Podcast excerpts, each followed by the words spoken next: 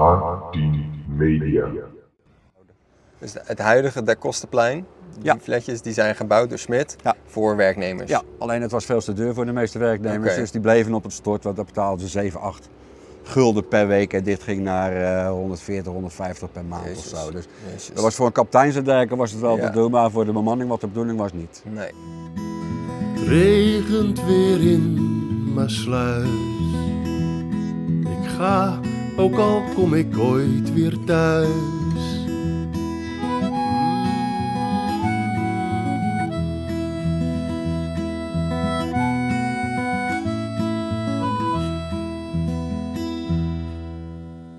Hallo allemaal en welkom bij een nieuwe aflevering van de Maasluizen podcast. De podcast waarin al het bijzonders uit Maasluis besproken wordt. In deze zevende aflevering gaan wij het hebben over de sleepvaart in Maasluis. De sleepvaart speelt namelijk een grote rol in het maritiem verleden van Maasluis, waar veel over te vertellen is. En dat gaan wij dan ook doen. Ik- Nou, ik zou zeggen laten we eh, gewoon beginnen met eh, te vertellen waar zitten we nu precies. We zitten aan de havenkom, we kijken uit over eh, de binnenhaven van Maasluis. We Wederom aan de Wederom, havenkom. ja, aan de havenkom. Er zijn meer mooie locaties om te, om te zitten hier. Eh, we zitten op het balkon van het eh, Nationale Sleepvaartmuseum. En we gaan het vandaag ook hebben over de sleepvaart, wat de sleepvaart betekent heeft voor Maasluis. Ja. De locatie waar we zitten is het eh, welbekende balkon. Tenminste, als je wat ouder bent en bekend bent met de geschiedenis. Hier heeft in september eh, 1924 koningin Wilhelmina een eh, toespraak gehouden tot de bevolking van Maasluis. Dus het is een eh, bekend plekje. Mensen lagen zelfs met de bootjes in de havens hier. Tientallen bootjes met mensen erop te luisteren naar de koningin. Eh, leuk dingetje om te weten is dat in Delftlandhuis, wat hier eh, twee huizen verderop zit, rechts van ons eh, speciaal voor de koningin een toilet gebouwd is. Je kent natuurlijk de koningin niet op het toilet Nee, van het... nee, van het pu- publiekstoilet. Ah, publiek te laten, laten gaan. Dus ze hebben daar een mooi toilet gebouwd, helemaal in Delfts blauw. Zowel de pot als de... Ja. Ja, dus dat is te bezichtigen nog. Het is niet te gebruiken uiteraard. Het is voor de volgende koningin die hier komt. Dus we zitten wel op een hele bijzondere Ja. locatie, ja. Ja, misschien even om exact te vertellen waar dat dan is op het moment dat je op de stadhuiskade loopt en je eh, gaat met je rug naar het water staan en je kijkt naar de huizen, en dan zie je helemaal rechts eh, op de hoek een wit pand. Dat is het Nationaal Sleepvaartmuseum. Daar zitten twee balkonnetjes op en wij zitten op de hoogst, meest linkse. Ehm, waar dus eh, koningin Wilhelmina ooit heeft gestaan, bijna, dus bijna 100 jaar geleden. Ehm, en het Nationaal Sleepvaartmuseum is hier gevestigd. Hoe vaak is dat open in de week? Dat is eh, op het ogenblik eh, drie keer in de week. Op woensdag, eh, op zaterdag en op zondag. Van half twee tot half vijf. Het is natuurlijk niet zomaar ook een locatie. Want toen de koningin hier kwam was het nog geen museum. Maar was het stadhuis van Maasluis. Ah, kijk. Ja, dus het is niet zo dat je zegt, nou ik ga maar ergens op het balkon staan. Nee, het was het stadhuis van Maasluis toen. Dus dat kwam leeg te staan. En je wist niet precies wat we mee moesten doen. Het was helemaal gerenoveerd. Die hele kade was hier gerenoveerd, al die bewoningen. Dus ze Ja. mochten eh, een museum op, oprichten hier van de sleepvaart. Een museum. En eh, nou ja, dat uiteraard Maasluis is gekozen als Nationaal Sleepvaartmuseum. Dat is, eh, daar komen we uiteraard op terug. Maar gedurende deze podcast blijkt, wordt in ieder geval wel duidelijk waarom. Ehm, in Maasluis, of Maasluis heeft in ieder geval een hele grote rol gespeeld in de geschiedenis van de sleepvaart. En om even een kort, korte introductie te geven in de algemene geschiedenis van de sleepvaart. Waar slepen eigenlijk mee begonnen is, is met een, ja, met een term die heet jagen. En jagen was eigenlijk het voortslepen van een schip door mensen of dieren. Nou, uiteindelijk eh, is dat waarschijnlijk slepen door eh, mensen en door boten geworden. En dat begon eigenlijk al in de 17e eeuw met grote VOC-schepen die dan over de zee aankwamen bij nou, een haven waar ze naartoe moesten. En kleine vissersschepen die hen dan sleepten naar de veilige haven. En eh, nou ja, zo is de, de sleepvaart in ieder geval begonnen. Maar ja, Maasluis speelde een hele grote rol ook in nou, wat we uiteindelijk eh, noemden de Hollands glo- glorie. Ja. Eh, wereldwijd waren wij beroemd om, de- om de sleepvaart. Ja. En dat is hier in Maasluis voornamelijk ook begonnen vanwege de, de verzanding. En verzanding is een proces dat wij al een aantal keer hebben besproken. Ehm, want hier, ja, de, de rivierdelta, de Maasmonding, was ja, heel eh, ondiep. En er ontstonden zandbanken en nou, er was verzanding en plekken werden minder goed toegankelijk. Er kwamen vaargeulen. Uiteindelijk slipte de Maasmonding ook langzaam dicht. En dit was ongeveer rond 1700. En ja, boten moesten als naar Rotterdam wouden via de Oosterschelde. En dat kon dan soms wel zes tot acht weken duren. Dus dat Ja. was een zeer lange tijd. Ja, er zat eh, veel tijd tussen natuurlijk. Het is allemaal veranderd. Het is ook te maken met de opkomst van, eh, van de, de stoommachines natuurlijk. Toen werden die eh, ja, paardenkrachten en met roeiboten schepen naar binnen en buiten brengen. Dat was eh, bewerkelijk. Schepen werden ook steeds groter natuurlijk, was niet meer te doen. Dus toen kwamen eigenlijk de eerste eh, sleepboten in de vaart. En die laten niet in Maasluis, maar vanuit Rotterdam of Vlissingen of Hellevoetsluis en dergelijke. Dat waren radarsleepboten. En dan praat je over 1813, 1840, 1850 en dergelijke. En toen kwamen die, eh, die sleepboten in de vaart. Eh maar Sluis stond nog niet op de kaart toen. Nee. Dus eh had nog niets met de zeesleepvaart te maken toen. Nee. nee, want je hebt het inderdaad over die periode 1814 en zo rond 1830 is het kanaal van Voorne gegraven. Dat loopt, dat loopt nog steeds trouwens van Hellevoetsluis tot Zwarte Waal. Ja. En dat zorgde dus eigenlijk voor dat die route naar Rotterdam eh, steeds toegankelijker werd of korter. Maar ja, op een gegeven moment was dat kanaal voor de, de, ja, de groeiende boten ook niet meer genoeg. En toen hebben de reders contact opgenomen met Smit sleepboten. Dat was rond 1867 met Fop Smit. Dat is de Ja. grondlegger van nou, wat we eigenlijk nu kennen als de Grote Smit. Was een bouwer uit Kinderdijk en die eh, dacht eigenlijk heel erg vooruit. Ja. Want er waren toen ook al plannen zo rond 1867 om de, de waterweg te graven. En hij dacht, nou op het moment dat dat gaat gebeuren, dan wordt Maasluis waarschijnlijk een hele belangrijke schakel met betrekking tot binnenko- binnenkomende schepen. Ehm, dus ja, hij heeft toen gedacht, hey, laat ik eh, vanuit Maasluis in ieder geval gaan opereren. Hij opereerde vanuit Kinderdijk, maar daarnaast ook eh Ja. Maasluis. Ja. En toen is hij eh, in nou, ongeveer nou, 25 jaar na het graaf van de is hij in Maasluis een agentuur begonnen. Ik moest heel even opzoeken wat een agentuur was. Het is eigenlijk een soort bijkantoor. Ja. En dat kunnen we eigenlijk nog steeds zien deze dagen. En eh, hoe bedoel je dat? Die, die- dat kantoor. Dat kantoor, ja. Het, het, het, het grote Smitkantoor. Het grote Smitkantoor. Eigenlijk degene die toen aangesteld werd als eh, agent hiervoor, dat was Dirkswagen. De, de hele bekende familie Dirkswagen. En die was aangesteld. Die was al heel bekend met, eh, met de scheepvaart hier natuurlijk. Smit is hier toegekomen en die heeft toen eh, ook zijn eigen kantoor opgezet. Maar er zat nog wel een x aantal jaren tussen voordat het zover was. Het eerste wat hij alleen gedaan heeft is een bootje stationeren hier. Een sleeboot. Omdat uh, Hoeksland bestond niet. Nee. Dus dit was de eerste eh, Stad aan de Waterweg. stad aan de waterweg. Ja, zo wordt het ook Ja. genoemd. Dus dat was eigenlijk eh, de eerste sleepboot die hier lag. Ook vast, die lag, lag op station hier. En verder stelde me niet zoveel voor. Agentschap, dat was Dirkswagen. Die had inderdaad zijn eigen kantoortje daar. Maar eh Smit had nog, Nog, nog niks. niets. Nog niks. Nou, uiteindelijk kwam dat dus wel. Dat, eh, en dat zie je, dat is een kenmerkend gebouw. Wat ik persoonlijk altijd een heel kenmerkend gebouw vind, dat is het hedendaagse Hotel Maasluis. Ja.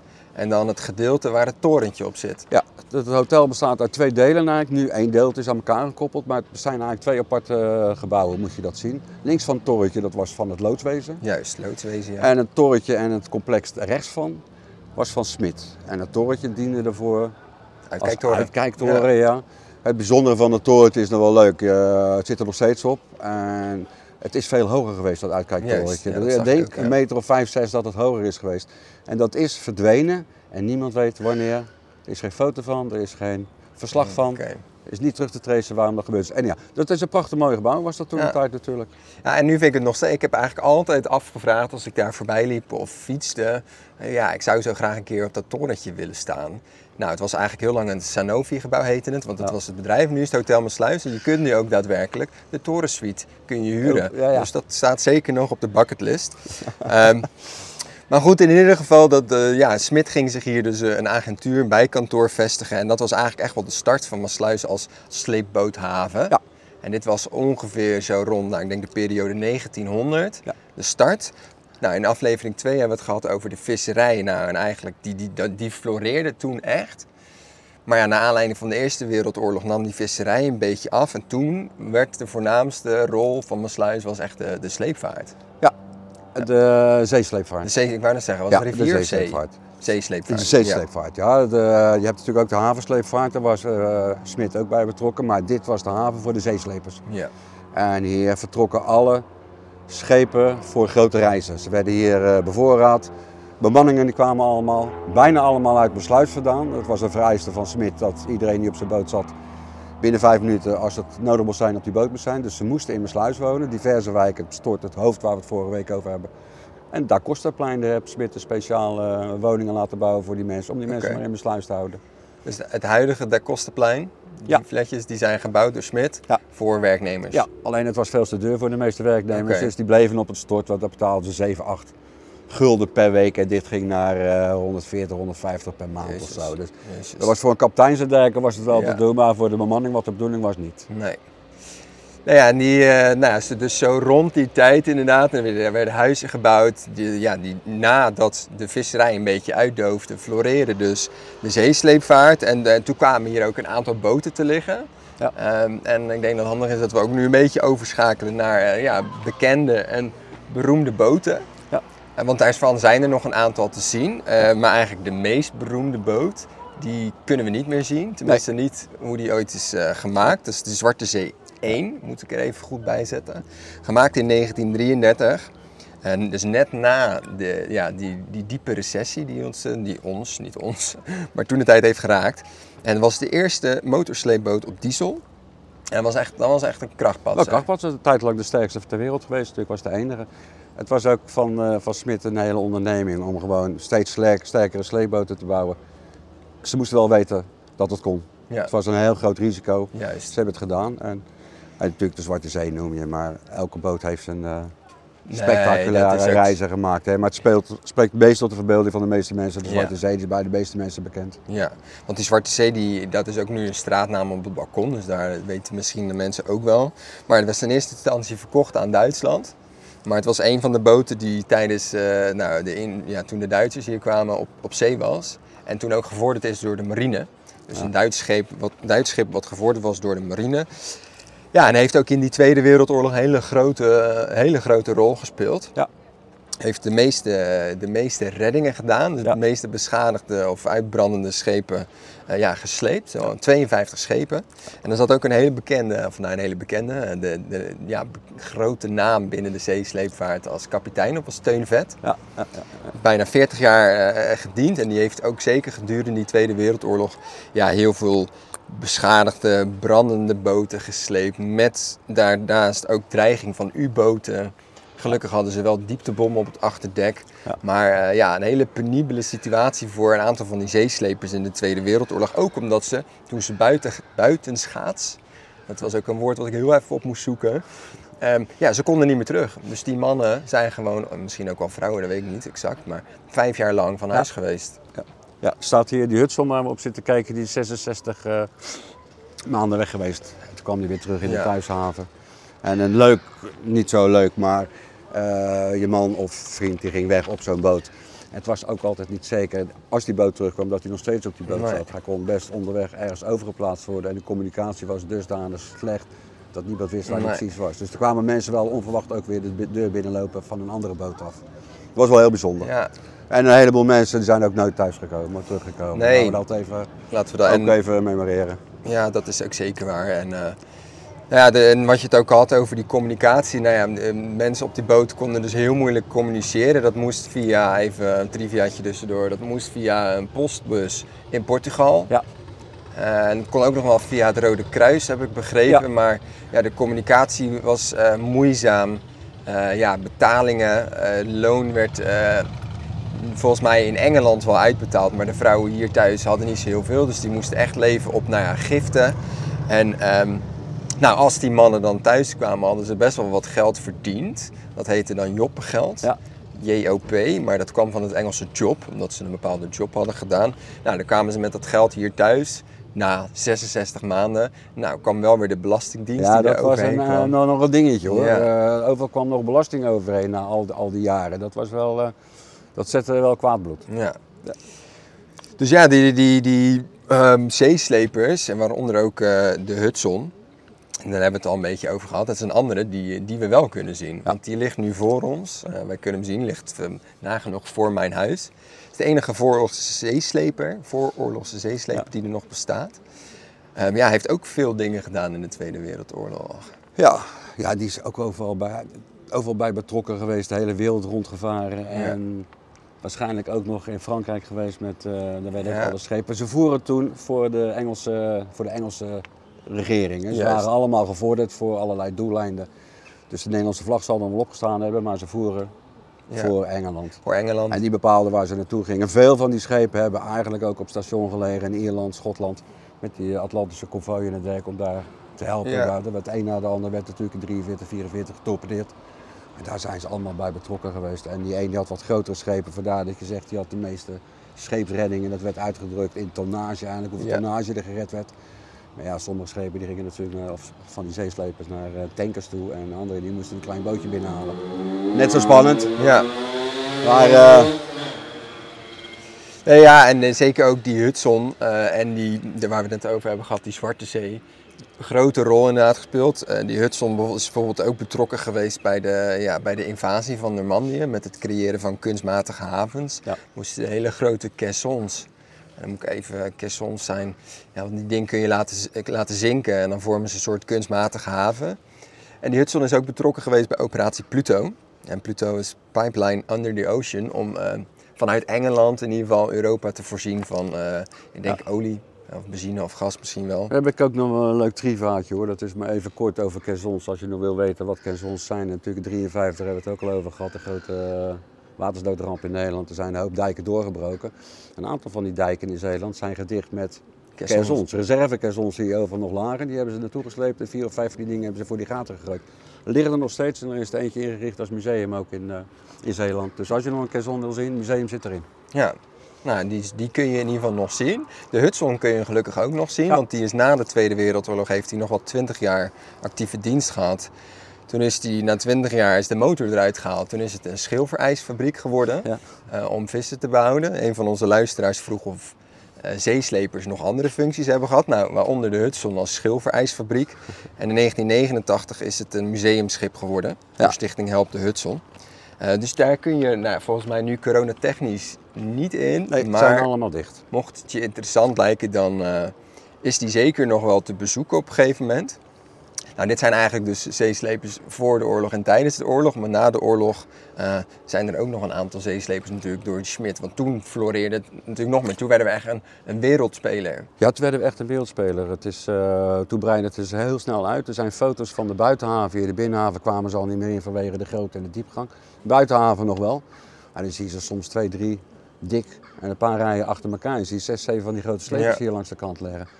Ja, dat waren hoogtijdagen. Dan praat je over de 50, 60 en eh, nou 70 jaar was het eigenlijk al afgelopen. Ja. Maar die jaren wel. De haven was helemaal vol met eh, slepers. Ja, en een van die slepers die kunnen we tegenwoordig nog zien. Dat is de Elbe. Ja. De Elbe, als ik het goed begreep, komt uit 1959. Dus die, echt die, die hoogtijdagen waar jij het net over had. Ja. En die heeft, heeft mega grote dingen gedaan. Ik heb eh vliegtuigschepen, eh, een heel groot droogdok wat van de, over de zuidelijke halfrond gesleept moest worden. Ehm, nou, die was tijdelijk ook de sterkste met zusterboot Clyde. Hebben wij die toevallig niet Clyde. vorige week gezien? Was dat niet die er lag? Eh, andere? nee, was een andere. De Oké. Clyde die vaart nog wel, maar dit vaart nou als een privéschip. Oké. En die komt hier eh, één keer in de zoveel jaar komt die, eh, de Elbe bezoeken. Dat is wel eh, een leuke samenkomen altijd. Ja. Maar die vaart toch prachtig mooi. Bijna een originele staat behouden. Het is hier en daar wat eh, bijgetimmerd. Maar die is er nog. Ja, Maar dat zijn wel de laatste, denk ik, die er nog zijn. ja dat denk ik ook. Want die Van die Elbe, periode. Ja, want die Elbe die, die, die vaart nog wel. Daar kun je nog wel tochten mee doen als Jawel. je wil. Hij heeft ook eh, tussen 1985 en 2001 gediend als eh, Greenpeace boot. Ja. Op, eh, of, ja, op rond Antarctica en ook de Noordpool. Is die wel iets, iets verstevigd met bijna ze- 20 mm staal. Maar die heeft dus nog als Greenpeace boot eh, ge- Ja. gedraaid. Die heeft toen, dat kent iedereen dat verhaal nog wel, die eerste boot van Greenpeace die toen opgeblazen is door de Franse eh, top secret eh, dienst in eh, Nieuw-Zeeland te derken. Er is een Nederlander bij het om, om het leven gekomen, de eh, fotograaf. En de Elbe is toen opgekocht en die heeft toen dat schip daar vervangen. Die is op die plaats toe gelegen en dergelijke. Maar dat is voor de Rainbow Warrior, als Juist. mensen dat wat meer zegt. Ja, Dan, ja, die naam zegt mij ook wel iets. ja. Wat daar precies is gebeurd weet ik niet. Maar de Elbe is dus... die heeft daar een vervangende rol in Die gespeeld. heeft een vervangende rol in gespeeld. Ja. Ja, ja, En vrij lang heeft hij dat eh, volgehouden. Ja, nou, dat is tot, tot 2001. Daarna is die gerestaureerd. En uiteindelijk in 2005 is die weer teruggekomen in Maasluis. Ja, er zit nog een klein verhaaltje tussen. Oeh, hoe heel gaan we dat doen? Ja, dat gaan we eventjes doen dan, want het ging niet zonder slag of stoot. Eh, die boot eh, was al overgenomen door de vereniging, eigenlijk door de stichting Elbe. Die is toen in Vlaardingen, heeft een aanvraging gehad en afgezonken is die in de haven terechtgekomen. Dan hebben ze boven water gekregen aan te repareren en toen is er waarschijnlijk interne sabotage gepleegd door een eh, medewerker, vrijwilliger, die niet helemaal met het beleid waarschijnlijk één was. En die heeft de stopper eruit gehaald en hij is wederom afgezonken in, in de haven van Vlaardingen. Is weer omhoog gekomen en hier naartoe gebracht en met de krachten van een heleboel vrijwilligers is hij weer vaak klaar op het ogenblik en wordt hij onderhouden. En je kunt er ook op slapen. Je kunt erop slapen en ik ga Airbnb. het, eh, 17 juli. Ik ga er niet op slapen, maar we gaan een reisje maken met Oké. die boot. Hè. Dus die boot die doet een paar keer per jaar maakt een reisje, een lange reis, korte reis. Eh, tegen betaling voor het onderhoud natuurlijk. Je kan erop slapen. Ook dat is om geld eh, voor die boot, want het genereren. kost wel een paar centen natuurlijk. Ze hebben wel sponsors, maar dit brengt er extra geld in het laadje. Maar hij vaart ook nog, dus we gaan een reisje maken van een paar uur eh, op de. Maas. Ja. Nou ja, en over deze, weet je, we hebben het over de, de vooroorlogse zeeslepers gehad. En daar zijn er nog zoveel van te benoemen. De Rode Zee, de Lauwerzee. Er zijn nog ja, zoveel verhalen over te vertellen. Maar ook over andere naoorlogse boten, zoals de Hudson. Of nee, de, de Elbe in ieder geval. Ehm, maar ja, de, de belangrijkste, of de meest bekende, nou niet de belangrijkste, maar de meest bekende stoomboot in Maasluis is eh, ja, eentje Ja. die niet door Smit is gemaakt. Eh, nee, hij is wel in Nederland gebouwd. Oké, Eh 1926. 16 heb ik eh Oké, begrepen. 16. Hij is wel gebouwd hier als een eh stoomsleeboot. Ja, En die heeft een tijdje rondgevaren hier. Is toen eh, verdwenen naar het buitenland. Zweden. Zweden. Ja, ja, toen kregen we hier, we kijken op die man. Er staat een plakkaat hier beneden op de kade hier van Jan de Hartog. Die heeft het boek geschreven Hollands Glorie. ja, En KRO, NCV wilde toen een serie maken over Hollands Glorie. ja. En daar hadden ze een boot voor nodig.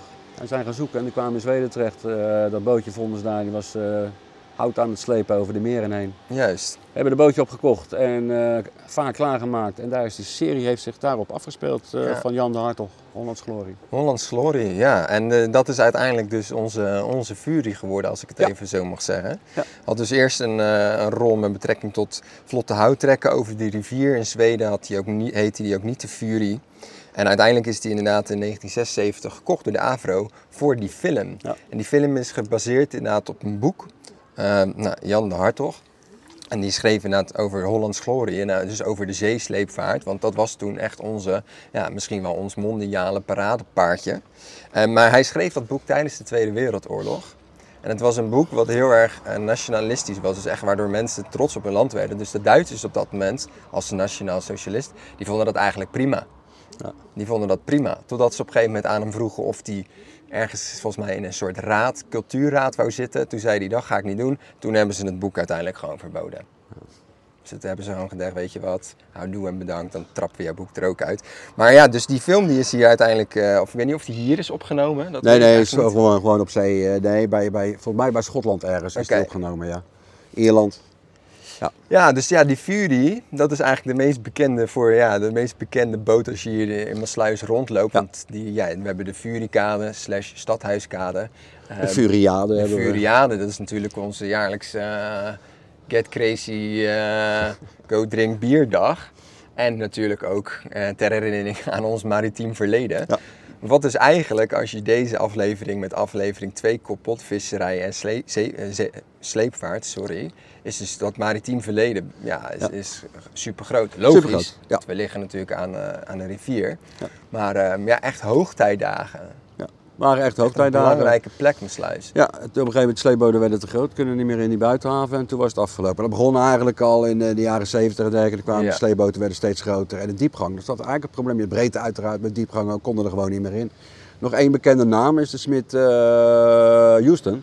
Als we het over Greenpeace hebben, dat is ook een boot die door Greenpeace is opgekocht. Oké. Hij heeft ook lang, omdat men eh, scheepsrampen op de kust hier kreeg en er was geen enkele sleepboot meer te bekennen. Smit was al vertrokken eigenlijk. Hij had geen boot meer op station leggen. En de regering was bang voor rampen, voor scheepsrampen. En toen is die Smit Houston, die heeft nog lange tijd gevaren onder de naam De Waker. Oké, hey, Ja. gaan we daar Ja, een biertje eh, halen?